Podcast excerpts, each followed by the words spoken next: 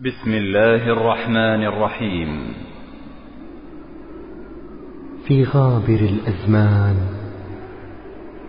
كان هناك وحوش يتربصون بالحق أينما كان. لا يرحمون الضعيف والمسكين ولا كائنا من كان. تربصوا بدين الواحد الديان وعندما ارتفع الأذان ارتفع الأذان. ارتفع الأذان. زاد حقدهم وتفجرت الأبغان وصفوا جيوشهم ليسحقوا كرامة الإنسان. دخلوا إلى البلدة حطموها دمروها يتموا أطفالها ورملوا نساءها فهم كعادتهم. لا يرقبون في مؤمن إلا ولا ذمة. وأولئك هم المعتدون. إنه حقد قديم وعذاب أليم صبوه على المسلمين. في تلك اللحظات تلك اللحظات خرج جريح نجا من القتل. صعد الجريح إلى الجبل. ونادى ذلك البطل. ونادى من فوق الجبل يا خيل الله اركبي يا خيل الله اركبي يا خيل الله اركبي. تحرك الأبطال لساحات النزال وعقدوا العزم على النصر أو الشهر. فاقد العزم وأبرم فاقد العزم وأبرم بدأت المعركة ودارت رحلها وبدت اللحظات الأولى وكأن النصر للأعداء. فرحوا أشد الفرح ولكن هيهات هيهات فلقد تحرك قائد الأبطال ثم صال وجال وشق صفوف الزنادقة الأنذال ومن هو البطل؟ لا تسل لا تسل. إنه بطل شجاع لا تسل عن شجاعته روحه فوق راحته بدلته همومه كفنا من وسادته في هذه المعركة أحداث عظام. وتجليات جسام رؤوس قطع أشلاء مزقة. أرعب الباغين فيها صهيل الخيول. وصك آذانهم. قرر الصروخ دارت فيها على الباغين الدوام. فتلقى المؤمنون صيحات المشاعر. كل هذه الأحداث تنقلها لكم تسجيلات القادسين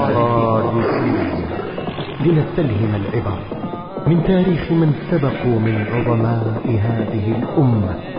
لنبني مثل ما كانت أوائلنا تبني ونفعل مثل ما فعل معركة الزلاقة يروي لكم أحداثها فضيلة الشيخ ناصر الأحمد أقف معكم مع سلسلة معارك الإسلام ومع معركة من كبرى المعارك التي خاضها المسلمون مع النصارى في الجهة الغربية من العالم الإسلامي وهي معركة الزلاقة التي وقعت في أرض الأندلس ومع بطل هذه المعركة يوسف بن تاشفين رحمه الله تعالى رحمة واسعة هذا الرجل وهذا القائد الذي أدب النصارى هناك ولقنهم درسا أخر تقدمهم واحتلالهم لبلاد المسلمين لعدة قرون. ومن الإنصاف أن نقول أن المؤرخين لم يوفوا يوسف المغرب حقه مثل ما وفوا ليوسف المشرق وأقصد به يوسف صلاح الدين الأيوبي رحمه الله تعالى فقد زخرت المكتبة الإسلامية بترجمات حياته وتحليلات سيرته وبدراسات حطين. لذلك فاسم يوسف المشرق قريب من مسامع الصغير والكبير والأمي والمتعلم بينما لم يوفى من حق يوسف ابن تاشفين إلا النزر اليسير مع العلم أن البطلين تصديا لحركة صليبية واحدة. تصدى صلاح الدين في المشرق لمعظم الدول الأوروبية وتصدى ابن تاشفين في الأندلس للإسبان ومن معهم من الفرنسيين والألمان ومن الأخطاء التاريخية أن مؤرخي الحروب الصليبية في المشرق ينسون الحروب الصليبية في المغرب. وقبل الحديث عن تفاصيل هذه المعركة لا بد من مقدمة نتصور بعض أحوال العالم الإسلامي في تلك الفترة. انتصرت رايات العباسيين في الشرق على رايات بني أمية ولكن سلطة الأمويين لم تنتهي بقيام الدولة العباسية سنة اثنين وثلاثين ومائة للهجرة لأن عبد الرحمن الداخل استطاع أن يؤسس إمارة أموية في الأندلس عام ثمان وثلاثين ومائة للهجرة. وبسبب ضعف الخلافة العباسية وقيام الخلافة الفاطمية في الشمال الإفريقي أصبحت هذه الإمارة الأموية في الأندلس أصبحت مهددة. عندها أعلن عبد الرحمن الناصر الخلافة في الأندلس وتلقب بأمير المؤمنين الناصر لدين الله. ولا أريد الدخول في تفاصيل قيام هذه الدولة وسقوطها لكن في عام 400 للهجرة بدأ ما يسمى بعصر الطوائف في الأندلس وهي الخلافات بين الأمراء وبسبب ذلك سقطت الخلافة الأموية في الأندلس وذهبت نتيجة أطماع الولاة من جهة وبسبب انحلال الشعب من جهة أخرى. وهكذا سقطت الخلافة الأموية في الأندلس وانقسمت إلى دويلات وتكونت أربع دول رئيسية. في جنوب الأندلس حكم الأدارسة وبنو عباد صاروا أمراء إشبيليا أقوى ملوك الطوائف وبنو ذنون أمراء طليطلة وبنو عامر في بلنسية ومرسية الذين حكموا في شرقي الأندلس.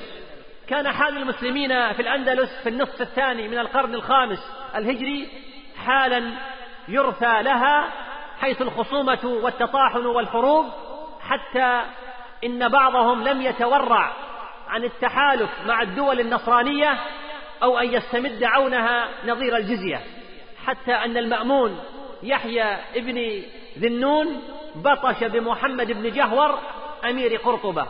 فاستجار محمد بن جهور بجيرانه بني عباد أمراء إشبيليا فهاجم جيش ابن عباد الجيش المحاصر لقرطبة واحتل مراكزها الحصينة قبل أن يفطن القرطبيون إلى أن أصدقاءهم قد انقلبوا عليهم. وهكذا انهارت دولة بني جهور في قرطبة في محنة محزنة ولم يمض على قيامها ثلاثون عاما.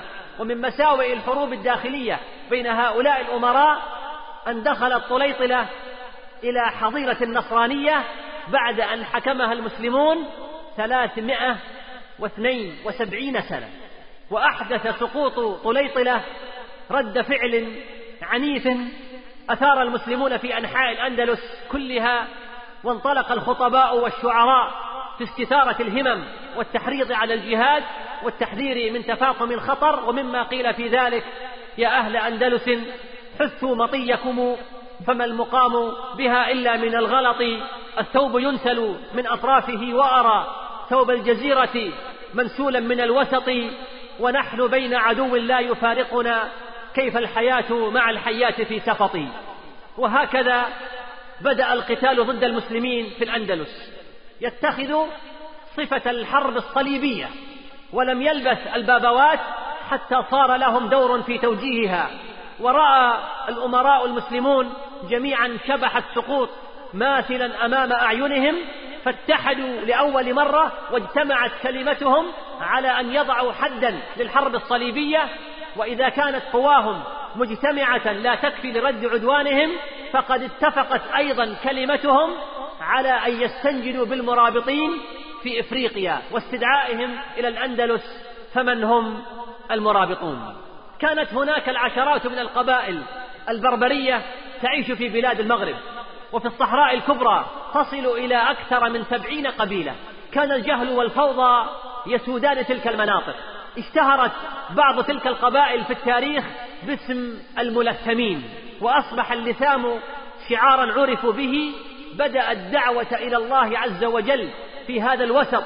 المليء بالانحرافات رجل يسمى عبد الله بن ياسين حيث وجد أكثر الملثمين لا يصلون ولا يعرفون من الإسلام إلا اسمه.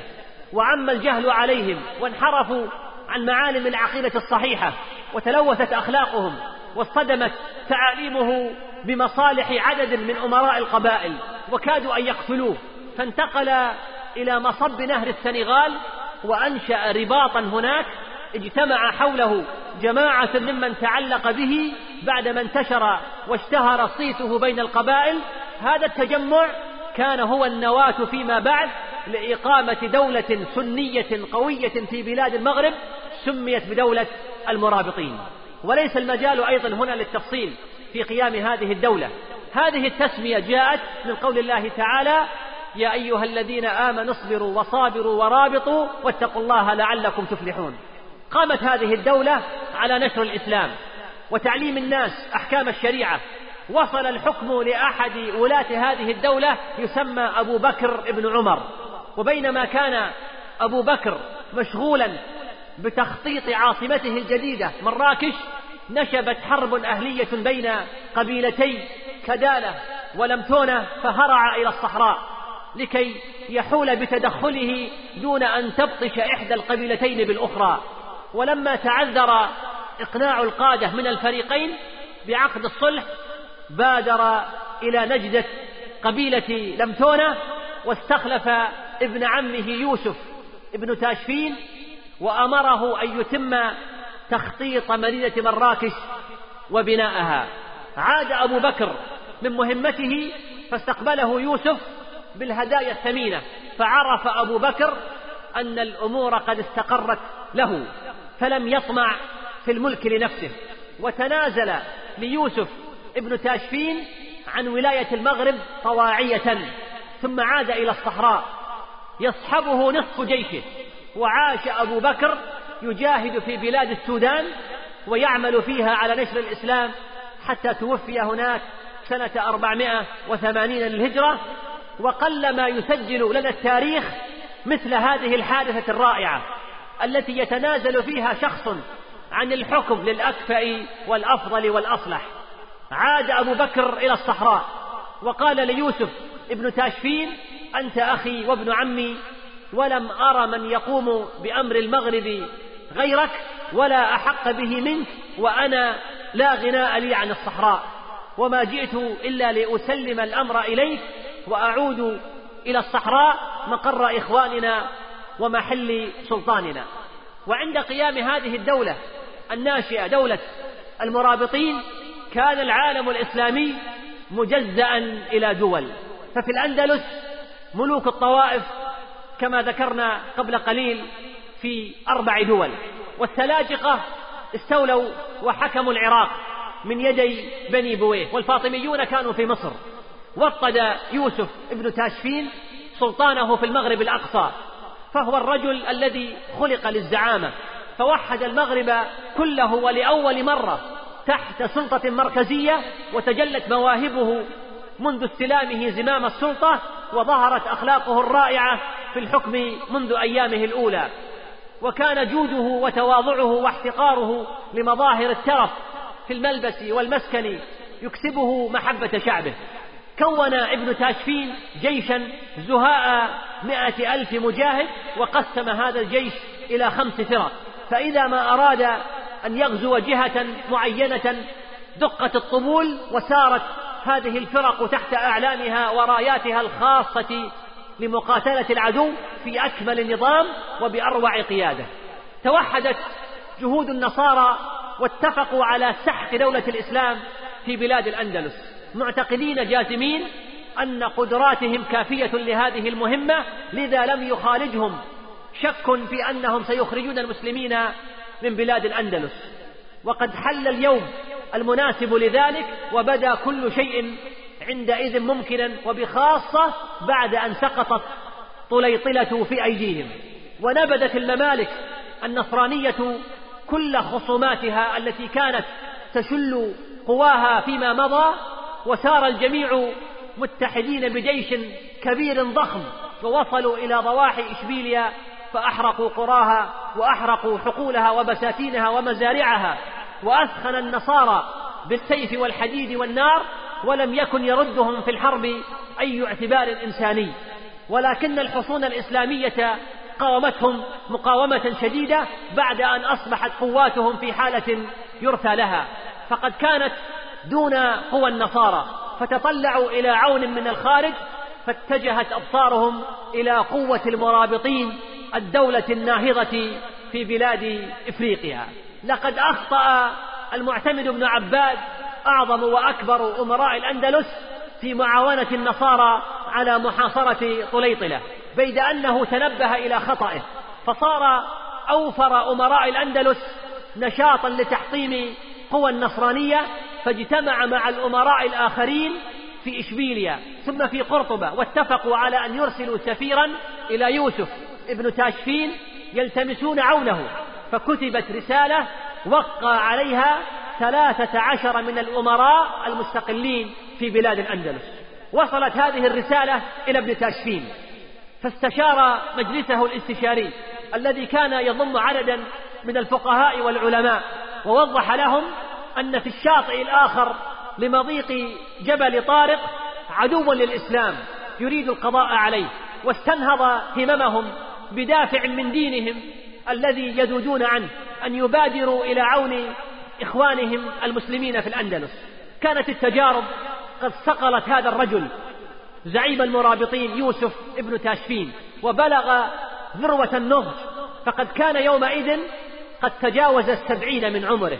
فسأل كاتبه النصيحة فقال له كيف ستكون الحرب في جزيرة وعرة البسائط؟ تعترضها جبال صعبة المسالك. وأية صداقة تربطنا بملوك الطوائف. والرجل الذي استدعاك هو الآن يسأل ويلتمس النصيحة من كاتبه. فنصح له كاتبه بقوله بأنه ليس في صالحك أن تذهب إلى هناك وأن تقاتل النصارى في بلاد لا تعرفها. وأية ضمانات تحملك على عونهم. وأية مواثيق يقدمونها لك إذا انتصر العدو. فقد يقطع عليك طريق العودة إلى إفريقيا. فإن عزمت على نجدتهم فاطلب من أمير إشبيليا إخلاء حصن الجزيرة لتمتلك موضعا أمينا تشغله حامية مخلصة من المرابطين تبقى في كل وقت على اتصال دائم بإفريقيا تجعل فيها أثقالك وأجنادك ويكون الجواز بيدك متى شئت. وفي هذه الأثناء كان ملك النصارى لا يزال يثخن في أراضي المسلمين ويقتل من النساء والأطفال والشيوخ والكبار. هيأ ابن تاشفين نفسه وجيشه للعبور إلى الأندلس. أثناءها دفع الأمراء المسلمين الجزية إلى النصارى وبعضهم سلموا حصون الحدود وهادنوهم ذكاء منهم وسياسة حتى يصل ابن تاشفين. فأرسل ملك النصارى يهوديا خبيرا بالنقد لاستلام الجزية والتحقق من صحة هذا المال ألا يكون مزيفا. فلما حمل إليه المال أبى اليهودي أن يتقبله دون فحص للتحقق من صحته ودار نقاش حاد فاقترح اليهودي على ابن عباس أن يعطيه سفنا حربية بقيمة هذه الجزية وقال لا أريد أن أستلمها نقودا وإنما أريد مكانها سفنا حربية ورفض أن يفحص هذه النقود. فازداد غضب المعتمد بن عباس ثم قال اليهودي لابن عباس أن زوجة ملك النصارى على وشك الولادة وأن الأطباء قد أشاروا على الملك بالولادة في جامع قرطبة. فلم يحتمل ابن عباس هذه الإهانة. فأخذ محبرة كانت بين يديه فأنزلها على رأس اليهودي فألقى دماغه في حلقه م أمر به فصلب منكوسا في قرطبة. واستفتى ابن عباس الفقهاء لما سكت عنه الغضب عن حكم ما فعله باليهودي فبادره الفقيه محمد بن الطلاع رحمه الله تعالى بالرخصة في ذلك لأنه قد تعدى هذا الرسول حدود الرسالة إلى ما يستوجب قتله. فقال بعض الفقهاء لابن الطلاع بعدما خرجوا من عند ابن عباس عن هذه الفتوى فقال لهم إنما بادرته بالفتوى خوفا أن يكسل الرجل عما عزم عليه من منابذة العدو وعسى الله أن يجعل في عزيمته للمسلمين فرجا. بلغ ملك النصارى ما صنع ابن عباد باليهودي فأقسم بآلهته ليغزونه بإشبيليا وأن يحاصره في قصره فتجرد لذلك جيشين ضخمين. استدعى ابن عباد ابنه وولي عهده الرشيد وأخبره أنه قد عزم أن يستدعي المرابطين إليه وقرر تسليم حصن الجزيرة لابن تاشفين. وقال لابنه والله لا يسمع عني أنني أعدت الأندلس دار كفر ولا تركتها للنصارى فتقوم علي اللعنة في منابر الإسلام مثل ما قامت على غيري. وخوفه بعض حاشيته من ابن تاشفين. وقالوا الملك عقيم والسيفان لا يجتمعان في غمد واحد. فأجابهم ابن عباس تالله إنني لأوثر أن أرعى الجمال لسلطان مراكش على أن أغدو تابعا لملك النصارى وأن أودي له الجزية. إن رعي الجمال خير من رعي الخنازير. ثم أرسل سفارة إلى ابن تاشفين تحمل رسالة بخط يده وصف بها أمير المرابطين بأمير المؤمنين ووصف له ما وصل إليه المسلمون في بلاد الأندلس من جراء خلافهم وتفرق كلمتهم إلى حال يرثى لها. وذكر له كيف أنه ينقص في كل يوم من ملك المسلمين وأن ملك النصارى انقض على أراضي المسلمين كالكلب المسعور يعيث فيها ويفتح الحصون ويسبي النساء دون أن يتصدى له أحد من أمراء الأندلس. ومما قاله لقد غصت المساجد المتروكة بالقساوسة من أعداء الدين ونشرت الصلبان فوق المنائر التي كان يتلى فيها الأذان من قبل وأخذت النواقيس تقرع من فوقها للقداس بعد أن كان يدعى للصلاة وأرسل المعتمد ولده يزيد والي هذه الجزيرة ليسلم هذا الثغر الهام إلى المرابطين الذين عينهم ابن تاشفين لاستلامها. قبل يوسف ابن تاشفين الدعوة لنجدة الإسلام في بلاد الأندلس ولما أنهى استعداده أمر بعبور الجمال فعبر منها ما أغض الجزيرة وارتفع رغاؤها إلى عنان السماء. ولم يكن أهل الجزيرة رأوا جملا قط ولا خيلهم فصارت الخيل تجمح وتخاف من رؤية الجمال ومن رغائها. وكان ليوسف في عبور الجمال رأي ثاقب مصيب رحمه الله فكان يحدق بها العسكر ويحضرها للحرب. وفي ربيع الأول سنة أربعمائة وتسع وسبعين للهجرة عبر يوسف ابن تاشفين بجيشه وما كادت السفن تنشر قلاعها حتى صعد رحمه الله تعالى إلى مقدمة سفينته ورفع يديه نحو السماء ودعا الله عز وجل مخلصا وقال اللهم إن كنت تعلم أن في جوازي هذا خيرا وصلاحا للمسلمين فسهل علي جواز هذا البحر. وإن كان غير ذلك فصعبه حتى لا أجوزه. فهدأ البحر وجازت السفن سراعا في أبدع جو إلى شاطئ الأندلس. ولما نزل أرض الأندلس سجد شكرا لله تعالى.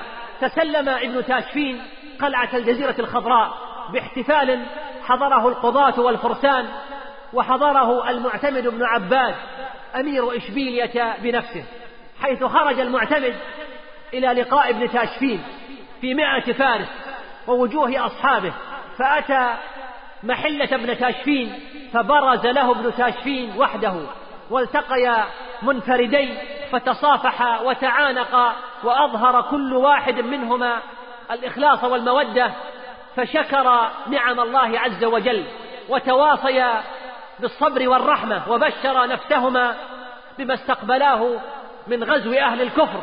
وتضرع إلى الله تعالى في أن يجعل ذلك خالصا لوجهه. وتعتبر هذه الجزيرة مفتاح الأندلس. فأمر ابن تاشفين بتحصينها أتم تحصين ورتب بها حامية مختارة لتسهر عليها. وشحنها بمقادير عظيمة من الأقوات والذخائر لكي تغدو ملاذا أمينا يلتجئ إليه إذا منيت الحملة بالفشل. ثم غادرها بعد ذلك في جيشه إلى إشبيليا وتعهد كل أمير من أمراء الأندلس أن يجمع كل ما في وسعه من الجند والمؤن وأن يسير إلى مكان محدد في وقت معين. وعني أمير إشبيليا عناية خاصة بإعداد مقادير عظيمة من المؤن تكفي لتزويد جيش ضخم واستطاع بذلك أن يسبق زملائه الأمراء في اغتنام عطف ابن تاشفين ولبث ابن تاشفين في إشبيليا ثمانية أيام يرتب قواته وينتظر مقدم الأمراء الأندلسيين في قواتهم.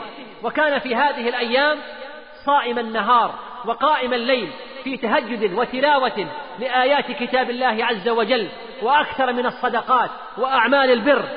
فتملك نفوس الناس. غادر يوسف ابن تاشفين بجيشه إشبيليا مخترقا أراضي أمير بطليوس الذي أمر بجمع الجند والخيل والدواب. ورتب ابن تاشفين قواته على النظام التالي الفرسان في طليعة المرابطين وكان عددهم عشرة آلاف. يقودهم أبو سليمان داود بن عائشة أحد قواده الخاصين. تليهم قوات الأندلس.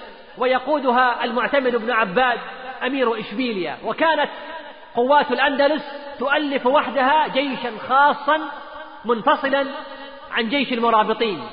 وسار هو بعدهم بيوم واحد في جيش المرابطين يقوده هو بنفسه رحمه الله تعالى. وقد ذكرنا من قبل بأن عمره قد تجاوز السبعين. وكان ينزل في المساء في المحل التي يغادرها أمير إشبيلية في الصباح. ووصلت الجيوش قرب بطليوس ولبث هناك ثلاثة أيام. في تلك الأثناء كان نبأ مقدم المرابطين إلى الأندلس قد وصل على جناح السرعة إلى معسكر النصارى. فعقد النصارى مجلسا من الكبراء ثم حشدوا قواتهم وتأهبوا بكل طاقاتهم لخوض المعركة الحاسمة مع فاتح إفريقيا. وفي الوقت نفسه وفدت لنجة النصارى سرايا من فرسان الأسبان والفرنسيين واتخذ القتال صفة الحروب الصليبية. وكان للبابوات والأساقفة والرهبان دور كبير في توجيه هذه الحرب والحث عليها. فرفعوا صليبهم ونشروا أناجيلهم وخرجوا يتبايعون على الموت.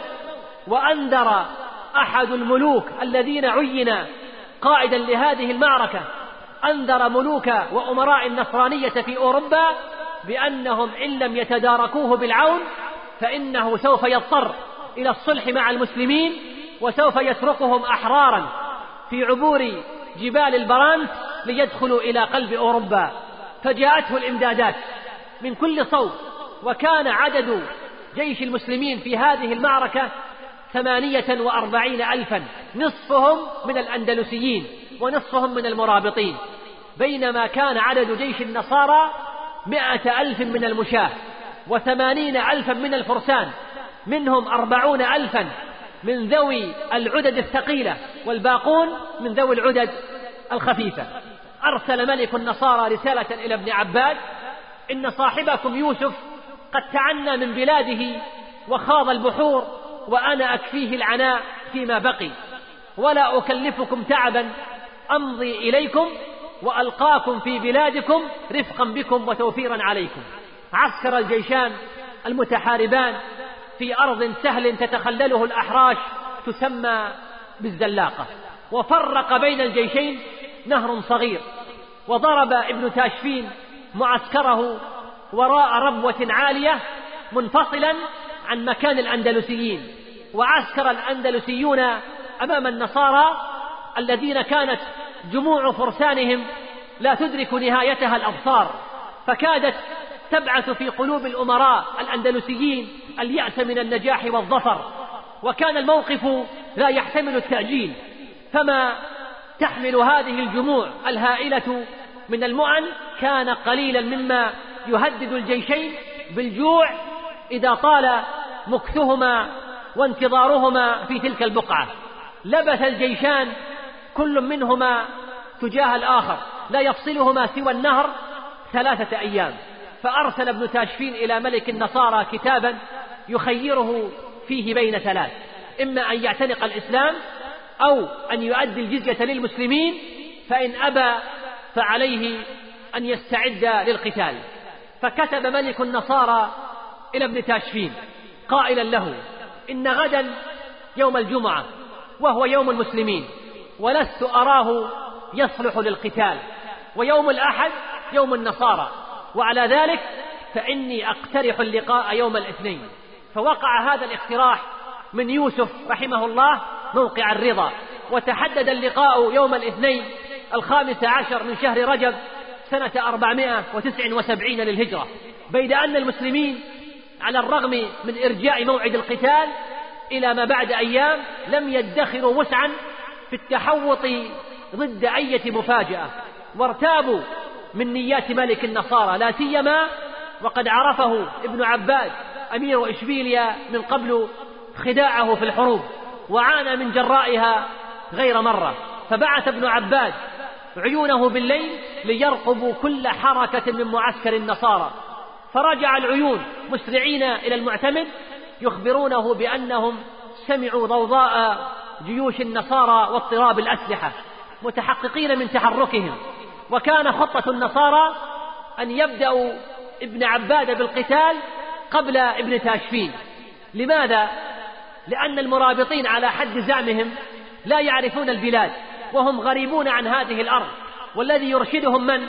هو ابن عباد فلو هزموه انكشف لهم جيش المرابطين.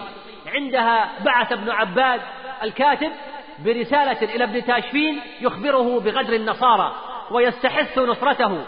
أمر ابن تاشفين بعض قواده أن يمضي بكتيبة رسم لها خطتها وهي دخول محلة النصارى وإضرامها بالنار. ما دام ملك النصارى منشغلا ومشتغلا مع ابن عباد جعل ابن تاشفين المعتمد ابن عباد في قلب المقدمة والمتوكل في الميمنة وأهل شرق الأندلس في الميسرة وباقي الأندلسيين في الساقة بينما وزع المرابطين في كماء تفاجئ العدو بعد اصطدامه بجيش الأندلس. وستمنع الأندلسيين من التراجع أو الفرار. فخطة الزلاقة خطة مبتكرة رائعة تؤمن عنصر المفاجأة في المعركة بقوات احتياطية مرتاحة معدة للهجوم على معسكر العدو ذاته والضغط عليه بشدة لتثخن فيه من مؤخرة صفوفه مع جو رهيب من دق الطبول التي تضرب بشدة من حول جيش المرابطين فتشق بدويها الفضاء لتبث الفزع في صفوف جيش النصارى الذي لم يسبق له سماع مثل هذا الضجيج الذي تهتز له الأرض. تهيأ الطرفان للمعركة وتنبه المسلمون لغدر النصارى ووقف الرهبان والقسس في صفوف الجيش النصراني يحثونهم على القتال. ووقف العلماء والفقهاء في صفوف المسلمين يحثون المجاهدين على الصمود والاستشهاد. سير ملك النصارى القسم الأول من جنده لينقض بمنتهى العنف على معسكر الأندلسيين الذي يقوده ابن عباد ولكن دهش النصارى إذ رأوا أمامهم قبل أن يصلوا إلى المعسكر الأندلسي جيشا من المرابطين قوامه عشرة آلاف فارس بقيادة داود ابن عائشة أشجع قادة ابن تاشفين وأقدرهم. ولم يستطع ابن عائشة أن يصمد للسيل الزاحف من النصارى لعنف الهجوم. ولكنه استطاع ببسالته أن يخفف من عنف الهجمة وأن يرغمهم بذلك على الارتداد إلى خط دفاعهم الثاني. وخسر المرابطون في رد هذا السيل الجارف خسارة بشرية كبيرة. لقد هال ابن عباد منظر فرسان النصارى في دروعهم الحديدية وفر بعض أمراء الأندلس بعد أن أيقنوا قبل خوض المعركة بالهزيمة بيد أن فرسان ابن عباد قاتلوا وقد أحاطت بهم من كل صوب آلاف مؤلفة من فرسان العدو قاتلوا قتال الأسود الضواري يؤازرهم الفرسان المرابطون بقيادة داود بن عائشة واستحر القتال وصبر ابن عباس صبرا عجيبا في ذلك اليوم وقد أدخلته الجراح وضرب على رأسه ضربة قوية فلقت هامته حتى وصل إلى صدغيه وجرحت يده اليمنى وطعن في أحد جانبيه وعقرت تحته ثلاثة أفراد. كلما هلك واحد قدم له آخر وهو يقاسي حياض الموت ويضرب يمينا وشمالا وأيقن النصارى بالنصر. عندما رأوا مقاومة ابن عباد تضعف تباعا أمام سيل جندهم الجارف ورأى حركة الفرار تتسع بين مسلمي الأندلس شيئا فشيئا ولكن جيش المرابطين بقيادة ابن تاشفين كان يرابط وراء أكمة عالية تحجبه عن أنظار النصارى ولم يكن قد اشترك في المعركة بعد ولم يشترك فيها مع الجيش الأندلسي من المرابطين سوى الآلاف العشرة من الفرسان بقيادة داود ابن عائشة. ولكن قائد النصارى ظن خطأ أنه قد خاض المعركة مع قوى المسلمين كاملة. وفي هذه اللحظة الحاسمة في هذه اللحظة الحاسمة الحرجة وثب ابن تاشفين إلى الميدان في الوقت الذي أخذت فيه قوى النصارى في الهبوط وأرسل يوسف عدة فرق لمساعدة المعتمد وبادر في الوقت نفسه بالزحف في حرسه الضخم واستطاع بحركة بارعة أن يباغت معسكر النصارى وأن يحدق بهم وكان قائد جيش النصارى يدفع جنده في غمرة المعركة دائما إلى الأمام في جهة ابن عباد وبينما هو مشتغل بمطاردة ابن عباد إذ به يقع فجأة على جموع فارة من النصارى وقد كان أولئك حرس معسكره الخاص الذي انقض عليهم ابن تاشفين بجيشه الضخم واضطرهم إلى الفرار فوجد المسلمون ريح الظفر وتباشروا بالنصر فتزلزلت الأرض بحوافر خيلهم وأظلم النهار بالغبار من تحت سنابك خيولهم وخاضت خيول المسلمين في دماء النصارى فعلم النصارى أن ابن تاشفين قد احتوى المعسكر النصراني. وفتك بمعظم حراسه وغنم كل ما فيه وأحرق الخيام فتعالت النار في معسكر النصارى وما كاد قائدهم يقف على هذا النبأ حتى ترك مطاردة الأندلسيين وارتد من فوره لينقذ المعسكر من الهلاك وليسترد معسكره الذي انتزعه ابن تاشفين ولكن يوسف ابن تاشفين لم ينتظر حتى يهاجمه العدو بل انقض بجموعه المظفرة على النصارى كالسيل يحمل ما يصادفه ومع أن النصارى كانت قد خبت قواهم من طول القتال فإنهم قاتلوا قلب الجيش الإفريقي المرابطي بجلد فأخذ ابن تاشفين يسب بجواده السريع بين جنده من صف إلى آخر وهو يذكي حماستهم للنصر أو الشهادة. لقد كان على فرس يمر في ساحات المسلمين يحرضهم ويقوي نفوسهم على الجهاد والصبر. ولم يكن تشجيع يوسف ابن تاشفين لجنده بقدوته وأفعاله أقل من كلماته.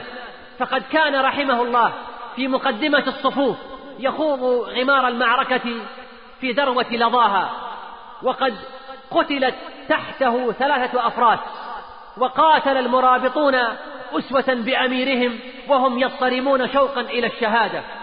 ودام القتال المرير بضع ساعات وسقطت ألوف مؤلفة وقد حصدتهم سيوف المرابطين حصاد الهشيم ليسقطوا فوق دم الذين قتلوهم في بداية المعركة. وبدت طلائع الموقعة الحاسمة تبين قبل دخول الظلام. فقد لاحظ ابن عباد وابن عائشة عند رجوعهما أن النصارى قد كفوا عن أن يطاردوهم فجأة وسرعان ما علم كيف مال النصر إلى جانب أمير المؤمنين أبي يعقوب يوسف ابن تاشفين فجمع قواتهما وهرول إلى الميدان مرة أخرى وهكذا أصبح جيش النصارى بين مطرقة ابن عباد وسندان ابن تاشفين وحقت عليهم الهزيمة ولم يبق أمامهم إلا أن يقاتلوا قتال اليأس.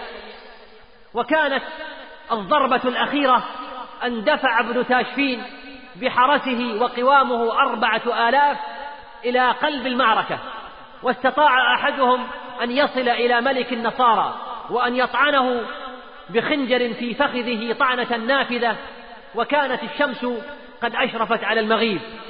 وأدرك الملك وقادته وفرسانه أنهم يواجهون الموت بعد أن أفل طالعهم كل الأفول. ولما جن الليل وبسط الظلام حجابه على سهل الزلاقة الذي غطي بالجثث والدماء بادر ملك النصارى في قلة من صحبه إلى التراجع والاعتصام بتل قريب. ولما حل الليل انحدر ومن معه تحت جنح الظلام هاربا ولم ينج من جيشه سوى أربعمائة أو خمسمائة فارس فقط معظمهم جرحى ولم ينقذ البقية من جيشه سوى الظلام حيث أمر ابن تاشفين بوقف المطاردة ولم يصل إلى طليطلة فيما بعد من الفرسان الذين كانوا مع الملك سوى مائة فارس فقط. وقضى المسلمون ليلهم في ساحة القتال يرددون أناشيد النصر. شكرا لله عز وجل. فلما بزغ الفجر حشدوا جموع الأسرى وجمعوا الأسلاب والغنائم وأعد ابن تاشفين من نصره الرائع منظرا مدهشا لجيشه. ما سبق إليها من قبل. ذلك أنه أمر برؤوس القتلى فصفت في سهل الزلاقة على شكل هرم. ثم أمر فأذن للصلاة من فوقها. وكان عدد الرؤوس لا يقل عن عشرين ألف رأس. وأدوا صلاة الصبح في سهل الزلاقة. كانت معركة عظيمة نصر الله فيها الإسلام. وخذل فيها عبرة الصلبان. فقتل منهم مائة ألف وثلاثة وأربعون ألفا. وأسر منهم ثلاث عشر ألفا. وغنم المسلمون منهم شيئا كثيرا. من ذلك مائة ألف خيمة. ومن الخيل ستة وأربعون ألف فرس. ومن البغال مائة ألف بغل. ومن الحمر مثلها. ومن السلاح التام سبعون ألفا. ومن العدد شيء كثير. ذاع خبر هذه المعركة في جميع الأقطار. وأمر ابن تاشفين أن يكتب بخبر النصر. وأن يرسل إلى إفريقيا ليقرأ في المساجد والجوامع في جميع مدن المرابطين. فعقدت صلوات الشكر على جانبي مضيق جبل طارق في إفريقيا وفي الأندلس ابتهاجا بإنقاذ الإسلام في بلاد الأندلس. انتهت معركة الزلاقة بنصر عظيم رد سيل النصرانية الجارف عن الأندلس المسلمة بعد أن كاد ينذرها بالمحو والفناء العاجل فغنم الإسلام حياة جديدة في الأندلس امتدت أربعة قرون أخرى. لقد انجلت الزلاقة عن يوم مشهود من أيام الإسلام إنها تعني أكثر من هزيمة للنصارى وأكثر من نصر للمرابطين والمسلمين. ولما حصل لملك النصارى ما حصل في هذه المعركة حلق لحيته ورأسه ونكس صليبه وركب حمارا وحلف ألا يركب فرسا ولا يتلذذ بطعام ولا ينام مع امرأة حتى تنصره النصرانية. ثم طاف على ملوك الفرنج فجمع من الجنود ما لا يعلمه إلا الله عز وجل واستعد مرة أخرى له ابن تاشفين.